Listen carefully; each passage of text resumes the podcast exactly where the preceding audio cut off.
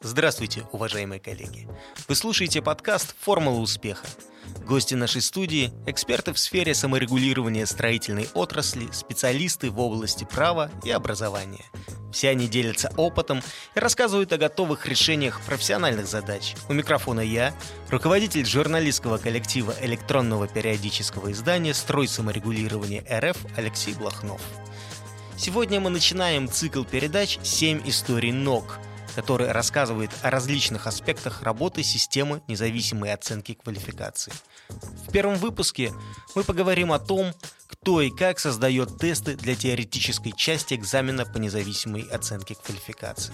Может показаться, что превратить утвердительное предложение в вопрос и придумать пару вариантов ответов – это просто. Однако это далеко не так. С нами в студии директор АНО ДПО, Академии сертификации и повышения квалификации специалистов, преподаватель-исследователь Никита Сергеевич Зайцев. Также отмечу, что Никита Сергеевич – старший преподаватель технологического университета и ведет сразу четыре предмета. Проектно-сметное дело в строительстве, технологические процессы в строительстве, технология возведения зданий и сооружений, организация и управление в строительстве. Никита Сергеевич, здравствуйте. Тестирование, как оценочное средство, применяется во всех сферах и отраслях и считается чуть ли не самым эффективным методом проверки знаний. Так ли это? Тестирование — это, безусловно, удобная форма контроля, да и для обывателя э, складывается такое ощущение, что ну, что может быть проще, чем быстренько превратить предложение в вопрос, накидать пару вариантов ответов, вот, и тем самым э, успешно проверить знания и умения э, того, кого, собственно, необходимо проверять. Вот. Но надо понимать, что тестирование — это все-таки стандартизированный инструмент оценки знаний. Э, и здесь, на мой взгляд, проблема-то, в общем-то, в обоих частях этого определения. То есть и стандартизированный инструмент, и оценка знаний. Значит, оценка знаний, собственно, это у нас э, некая э, способность измерить внутренние характеристики человека, так называемые психологические конструкты. Вот, как их измерить, э, до сих пор нету каких-то четких, э, четкого понимания. Да, то есть мы приближаемся, возможно, к этому. И вот э, чуть дальше будем говорить, наверное, о теориях вероятности, да, которые позволяют нам, то есть современные, современные методы проверки знаний. Вот. Что же такое стандартизированный инструмент? Да? Это способ, как измерить конкретно. Вот, то есть мы легко можем определить с вами высоту, длину. Вот, а как измерить знания, ну, это сложный вопрос. Вот, поэтому мы меряем опосредованно вот, по поведению человека. Что же является важнейшими критериями теста, да? То есть, э, как я вначале сказал, что нельзя вот просто взять, да, предложение переделать вопрос и придумать к нему пару вариантов ответа.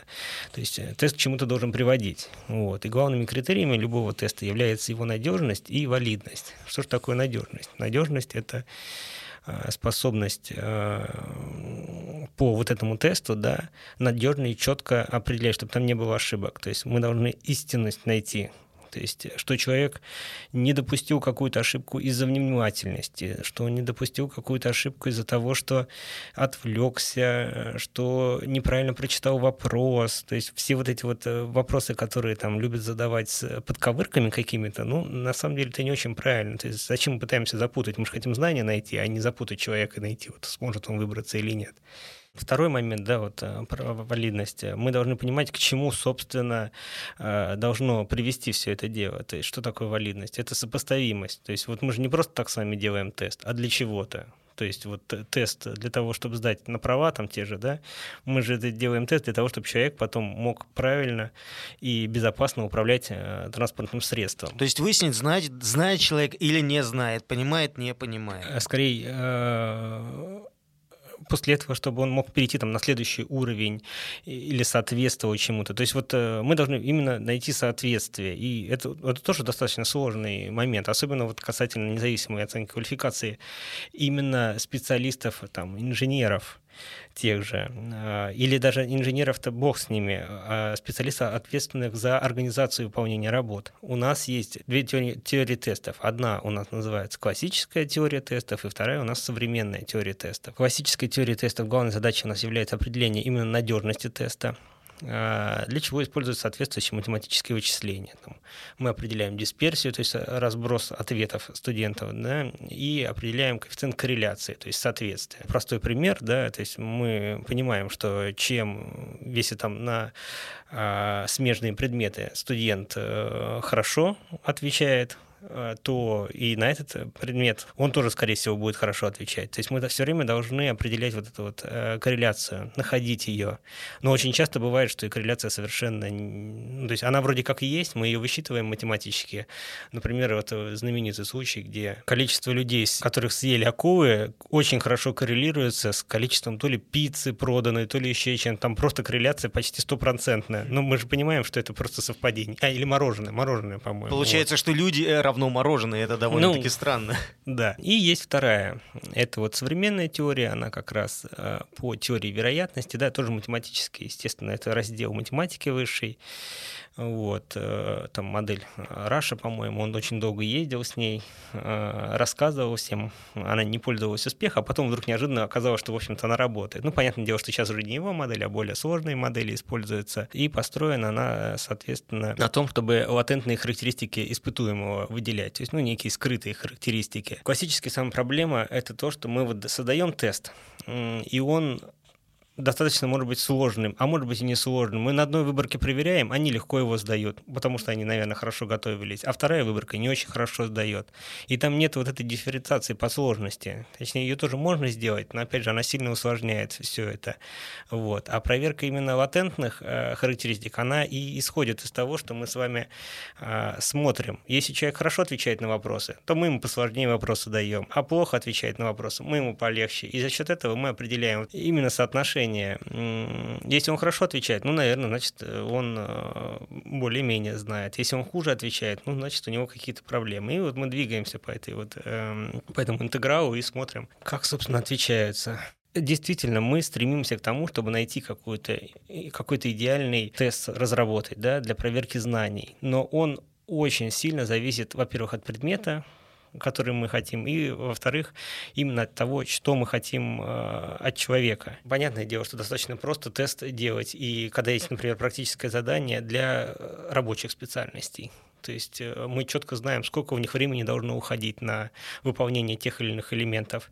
Мы четко знаем, сколько это стоит. Ну, вот смешной пример такой есть. У нас же касательно организации строительства, да, это же у нас э, в сметчике считают как накладные расходы. То есть даже сметчики, люди, которые ответственны за деньги, самое главное, что есть там в строительстве, они считают организацию строительства как накладные расходы. То есть это просто некий процент от прямых затрат то есть которые мы четко можем рассчитать, да, посчитать. Вот. Это просто процент, то есть даже они не определяют четко. Вот. А мы должны с вами тест разрабатывать и определить, что же должен знать специалист по организации строительства.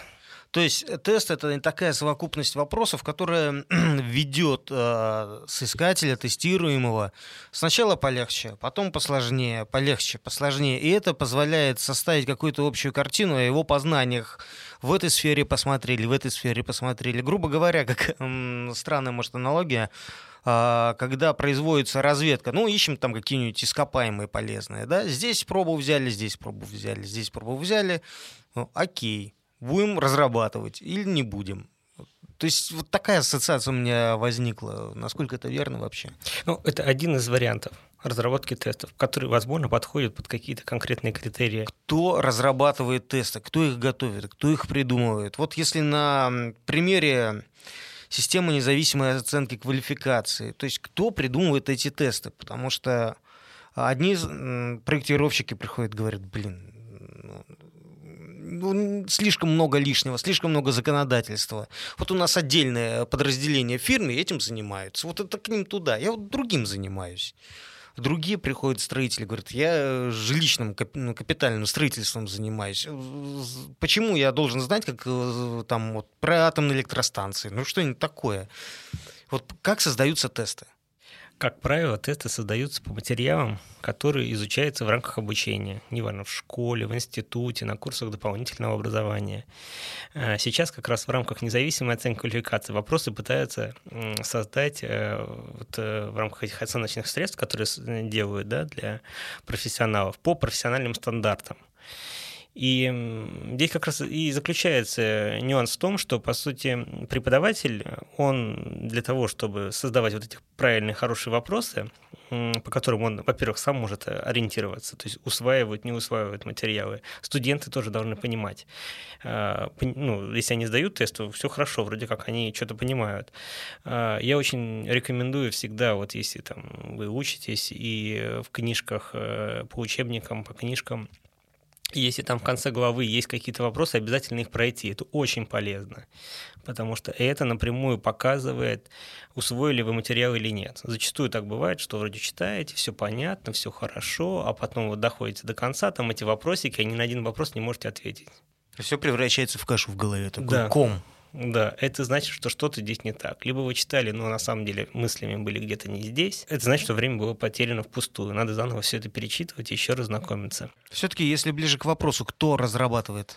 Э, смотрите, значит, э, согласно закону о независимой оценке квалификации и, соответственно, положению о разработке оценочных средств, э, участники системы НОК, ответственным участником, точнее, системы НОК, да, который ответственен за разработку оценочных средств, является Совет по профессиональным квалификациям они э, подбирают специалистов, которые, в общем-то, и разрабатывают эти оценочные средства. Они должны иметь э, образование соответствующее той квалификации, которым они разрабатывают эм, оценочные средства. А, и второе, они должны иметь э, образование, пройти курс, да, дополнительное профессиональное образование по вопросам разработки оценочных средств. Я такой курс нашел, он есть на сайте Нарко. Эта программа, она стоит 17 тысяч рублей. Там обещают, естественно, научить, как создавать качественное оценочное средство. Единственное, э, к сожалению, программа полностью закрыта, и ознакомиться с какими-то источниками, по которым они определяют, ну, невозможно. Может, если вы найдете какого-то специалиста, будет интересно с ним пообщаться по поводу вот этого вот обучения, которое он должен обязательно проходить. То есть теоретически они должны знакомиться с определенными моделями того, как создавать эти вопросы. Но на практике вот мы видим, что, в общем-то, никто этим не занимается. Хотите, вот зачитаю вам несколько вопросов, которые там есть. Конечно конечно. По ним, во-первых, можно понять, ну, во-первых, насколько на, на них можно ответить, а во-вторых, насколько по ним можно понять что-либо вот о, о специалисте. Первый вопрос. Укажите, что из перечисленного относится к зданиям и сооружениям нормального уровня ответственности. Надо выбрать несколько вариантов ответа. Первый. Гидротехнические сооружения третьего класса. Линии электропередач и иные объекты электросетевого хозяйства напряжением 220 киловольт объекты инфраструктуры э, внеуличного транспорта, тепловые электростанции мощностью 150 мегаватт, подвесные канатные дороги. Вот. Надо выбрать тут два правильных ответа.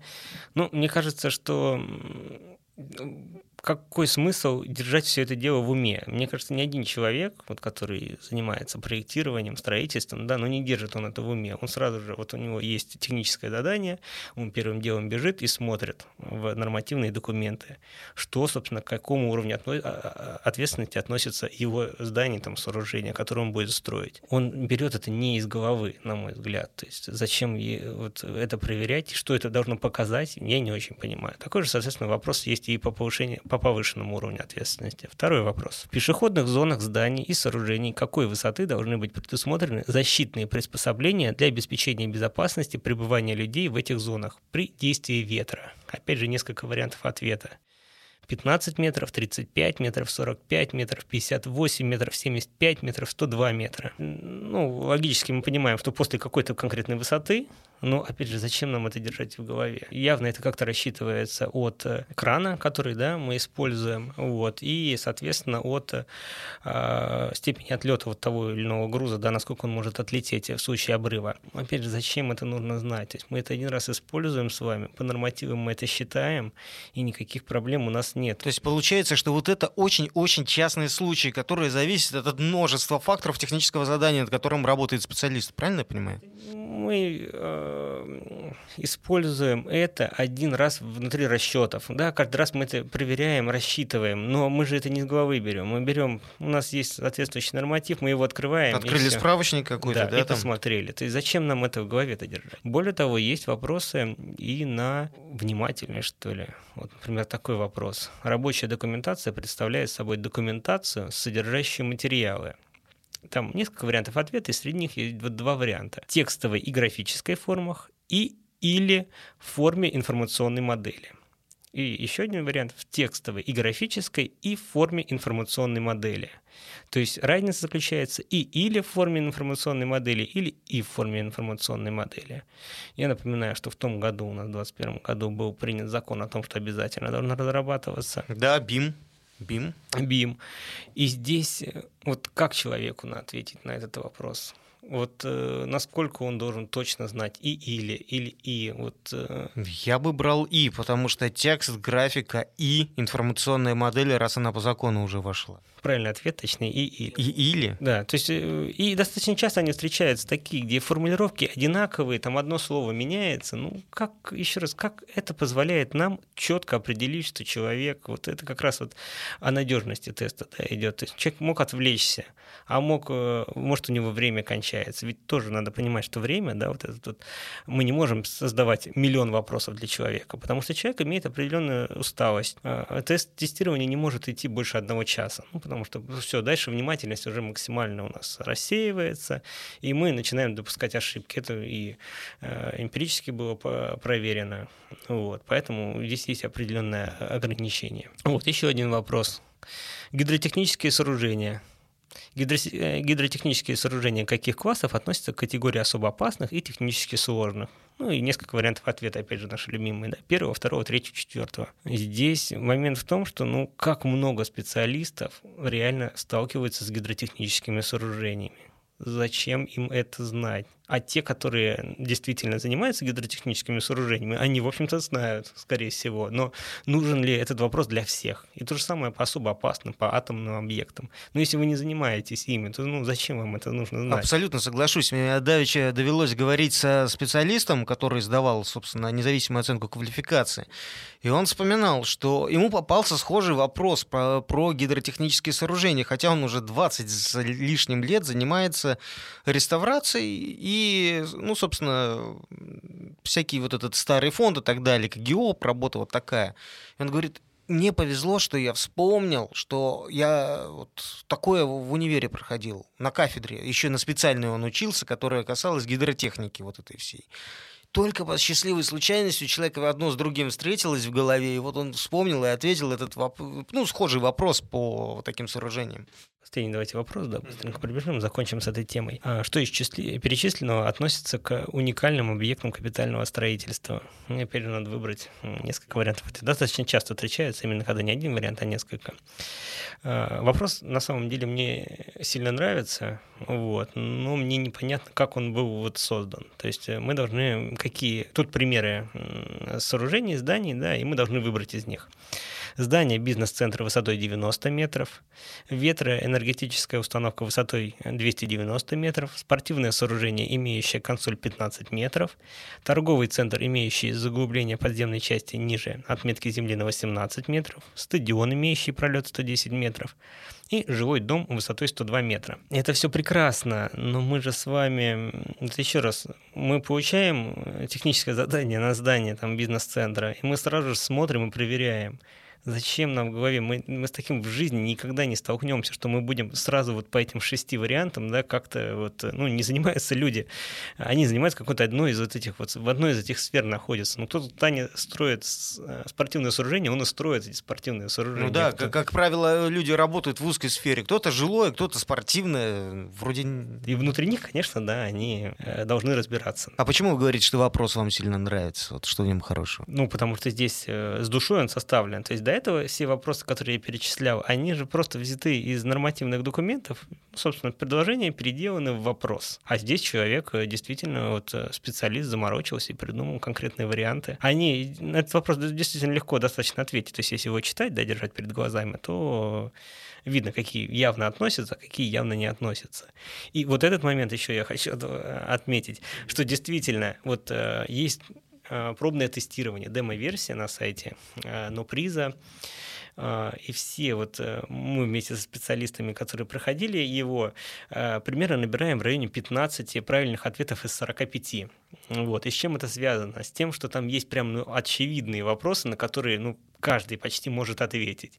И очевидные вопросы, на которые ну, просто мы гадаем просто откровенно гадаем, что это такое. Поэтому, конечно, когда вопрос интересно как-то составлен, он э, куда интереснее, да, вот как здесь, да, то есть мы прямо представляем себе там эти здания, сооружения, как бы могут они относиться, не могут они относиться, да, это интересно. Но, опять же, Кстати, какой применим. правильный ответ-то на последний? Ну, здесь неправильные ответы, да, то есть э, что не относится. Uh-huh. Это у нас здание бизнес-центра высотой 90 метров, ну, 90 метров у нас нет, и спортивное сооружение, имеющее консоль 15 метров они не относятся к уникальным объектам капитального строительства. Получается, что вопрос вопросу рознь, и результат тоже рознь. Получается ли вот вытащить из человека нужное знание, а, при том, что он и прожить, может и пройти по общему количеству, но ему просто повезло определенным образом, да? А, а может и не пройти, ему просто не повезло. То есть... Ну, теоретически, да. Теоретически, ну сейчас, во всяком случае, вот э, выглядит это все примерно так. Я не могу сказать, что эта система плохая. То есть я привел вам вопросы, которые вот подобрал. Но, на мой взгляд, они просто не, недопустимы. Там есть и хорошие вопросы. Действительно хорошие вопросы. Э, вопросы в стиле там э, расставьте в правильном порядке технологические процессы, которые должны выполняться. То есть мы базово можем понять, человек понимает, как там при заливке того же бетона, да, как, какие процессы друг за другом идут. Еще куча вопросов, которые действительно могут быть э, использованы.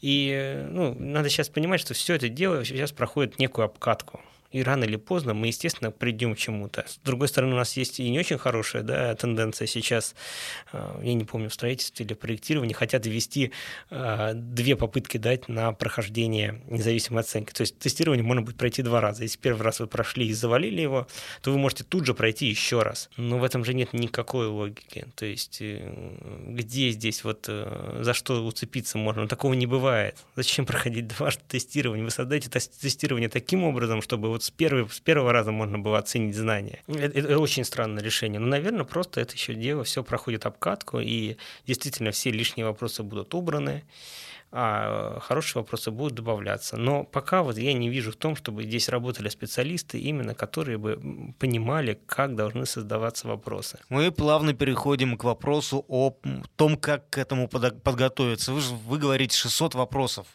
Ну, мне сложно представить, как я, я бы это учил по идее, они должны были готовиться э, участь в институте. То есть э, объективно, если подходить к этому вот вопросу, да, то э, все вопросы, которые здесь э, есть, они в рамках обучения в институте, они проходятся. Сейчас э, это головная боль у всех, я думаю, что никто не понимает. И вот в целом, обычно же мы тестирование делаем для того, чтобы проверить остаточные знания после, вот курс прошел какой-то, мы только что изучали, и теперь проверяем вот эти знания, которые остались. А здесь у нас нету. Здесь мы берем специалистов, специалистов, которые уже 10 лет работают, у них э, диплом э, был 10 лет назад э, или там 5 лет назад получен, они ничего не готовили, и вот они должны пройти это тестирование. Очень сложно здесь, то есть действительно требуется, наверное, какая-то программа подготовки. Но как, вот мы же тоже понимаем, что это взрослый человек, который занимается организацией строительства, занимается организацией проектирования. Вот э, он должен свое личное время тратить э, в нерабочее на это, э, на то, чтобы знакомиться с тем, что он, по сути, не будет использовать. Ну и второй момент, он, он же уже занимается организацией строительства, правильно? То есть работодатель его уже использует. Он специалист. То есть как вот, эм, как, как вот это соотносится. То есть, если бы работодателю не нравилось, как он выполняет свою работу, то он, наверное, бы действительно не занимался этим. И если бы он это делал плохо, и здания рушились, ну, наверное, он бы тоже этим не занимался. Вот. Теоретически, э, такая независимая оценка, она, наверное, нужна, может быть полезна работодателю, когда он нанимает специалиста. Но и здесь тоже достаточно легко это все. У человека есть какое-то некое портфолио. То есть вот он занимался, э, в том числе организовывал там строительство того-то объекта или там э, занимался архитектурно-строительным производством, да, организовывал эти процессы. И тоже становится понятно, что если этот объект не развалился да, в течение пяти лет, там, ну и вообще в целом не развалился да, э, на весь свой срок, срок службы, вот, то, как бы, наверное, он ну, достойный специалист. Как, как здесь э, вот, найти эту форму, я не очень понимаю. И вот э, я же, помимо того, что преподавателем, являюсь еще и руководителем в организации, которая занимается дополнительным профессиональным образованием. И сейчас мы ну, никак не можем найти. То есть э, перечень вопросов вот, по проектированию 18 источников, которые нужно изучить для того, чтобы пройти независимую оценку. В строительстве там под 200 этих источников. То есть, ну как это, как, за какое время человек должен этим всем овладеть? Если он тем более даже большинством из этого в реальной жизни вообще никогда не пользуется. Либо как справочными средствами. Достал с полки, пролистал, нашел. Я думаю, что со временем это все превратится, любая подготовка, она превратится как ЕГЭ мы будем просто нарешивать кучу вариантов, которые а, так или иначе уже есть в сети. То есть мы берем вот то, что было там, например, год назад, да, они же, наверное, будут как-то вылезать, вот, и мы будем по ним идти, вот, идем, идем, идем, идем, и смотрим, что э, Поэтому подготовка здесь такой же принцип, как и с ЕГЭ. Единственное, что когда приступать к подготовке э, к независимой оценке, ну вот э, вы вам надо все. Вот э, наступил день X, когда ну, необходимо проходить независимую оценку Ну, допустим, пришло, пришло уведомление из, да. НОПРИЗа там, или НОСТРОЙ, все, у тебя 60 дней, приехали. Да. А, иначе мы вас там из Национального реестра специалистов выкинем. Вот. вот тогда и надо э, начинать готовиться. В районе двух недель, ну, наверное, достаточно для того, чтобы изучить хотя бы основные да, материалы какие-то, а для того, чтобы вот, ну, худо-бедно быть готовым. Со временем, я думаю, что будут много тестов, которые вы просто прорешиваете, и, соответственно, получаете вот, э, понимание того, какие вопросы там встречаются. Насколько они сильно будут видоизменяться, дополняться, ну, в это никто не, не знает сейчас. Может быть, что-то выкинется, может быть, что-то добавится, может быть, вообще поменяется схема. Вопрос такой, а учреждения вот профильного образования дополнительного, они смогут найти э, в этой истории свою нишу? Потому что раньше эти учреждения, вот как у вас, да, я так понимаю, занимались под, повышением квалификации. Сейчас повышение квалификации все. А могут ли вот эти учреждения взять на себя ну, какую-то подготовку людей, которым предстоит независимая оценка квалификации? Тут э, их надо жестко делить эти учреждения. То есть почему, на мой взгляд, отказались вообще, в принципе, от э, повышения квалификации как такового? Да потому что ну, исчерпало доверие вот этой системы. То есть сейчас как относится к повышению квалификации в строительстве? Это бумажка, которую нужно купить и подать для того, чтобы специалист соответствовал всем требованиям. Но никто сейчас не заинтересован в том, чтобы там изучать какие-то материалы. Если они там работают, специалисты, у них есть там вот э, время рабочее, плюс э, сверхурочное время. Обычно часто люди работают для того, чтобы успеть все вовремя подать, сдать там, и так далее. И когда им учиться, ну, не очень понятно. Плюс, если они же четко понимают, что они делают, как они делают, это все их устраивает. И работодателя главное, что если это устраивает реально, то зачем ему это нужно? То есть вот, ну, все-таки действительно надо понимать, что сейчас люди не там у нас э, по логике это рабочее время должно сокращаться, да, там было 12 часов, стало 8 часов рабочего, да, потом должно быть 6, 4, там, и, так, и меньше, и меньше. Ну, технологический уровень наш растет, то есть больше может делать компьютер, а по факту ничего не меняется. Вот как в Советском Союзе приняли 8 часов рабочий день, да, вот так и осталось. А уже мы давным-давно продвинулись технически уже далеко вперед. Ну, соответственно, под это подстраиваются учебные учреждения. Да? Ну, зачем разрабатывать хороший курс, когда можно разработать, э, чтобы он визуально на бумажке было все хорошо, классно. Это и привело к тому, что просто ну, доверие было полностью утеряно.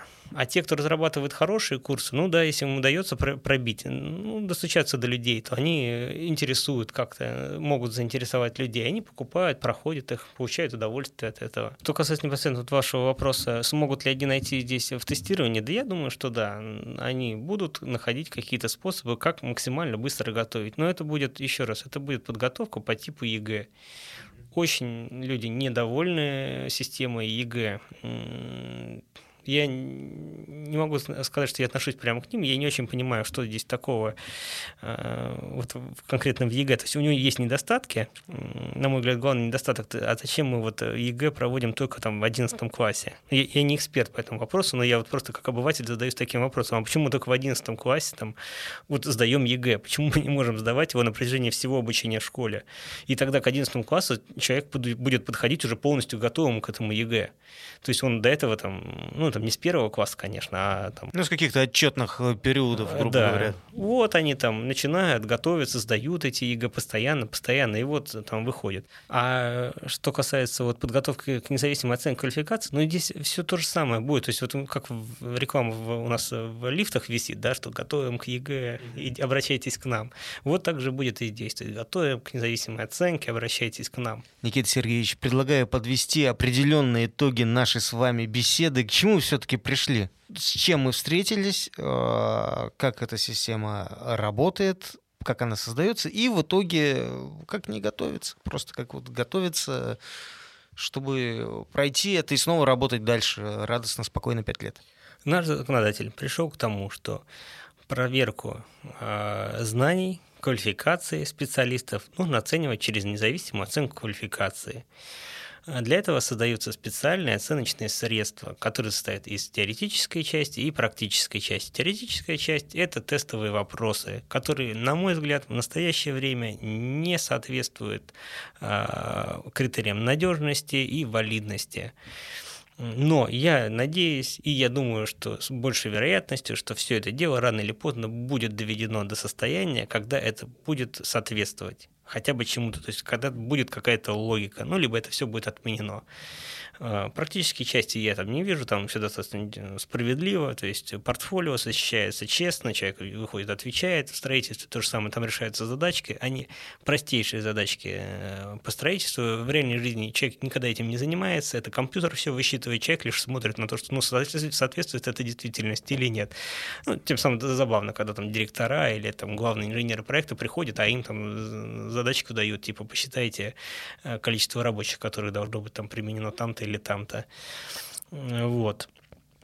Значит, э, как к этому готовиться? К этому надо готовиться, э, прорешивая похожие задания. По-другому я не вижу, как это можно. Естественно, конечно, хорошо бы знать э, все нормативы, которые используются, но если вы не используете какие-то нормативы, ну вы это прочитать норматив это тяжело, это не э, художественная литература, да, это отдельный там, труд. Да, и разобраться в нем. То есть, если вы с этим не сталкиваетесь на постоянке, то как бы вам удовольствие это не составит. Поэтому Наверное, как-то вот так вот. Э, то есть именно подготовка через решение похожих тестов, которые, я думаю, что со временем будут в огромном количестве доступны всем желающим. Большое спасибо за беседу. Благодарю вас. Вам спасибо. Уважаемые коллеги, сегодня мы узнали, кто и как разрабатывает тесты. В ходе беседы мы пришли к выводу, что вопросы в тестировании в настоящее время не идеальны. Но учитывая то, что система НОК находится в процессе совершенствования, можно ожидать выход на новый уровень проверки знаний. В следующем выпуске мы вновь встретимся с Никитой Сергеевичем Зайцевым. Темой нашей беседы станет своеобразное исследование роли живого преподавателя, принимающего экзамен. Может ли тест полностью раскрыть все знания человека и стопроцентно доказать его квалификацию? Попробуем разобраться вместе. Слушайте нас на сайте издания «Строй саморегулирования РФ» и на всех популярных площадках Apple подкасты, Google подкасты и Яндекс Музыка. Пишите нам срогазета.ру и предлагайте темы подкастов, задавайте вопросы. Нам очень важны ваше мнение и предложения. Смотрите, слушайте, читайте. Мы продолжаем диалог.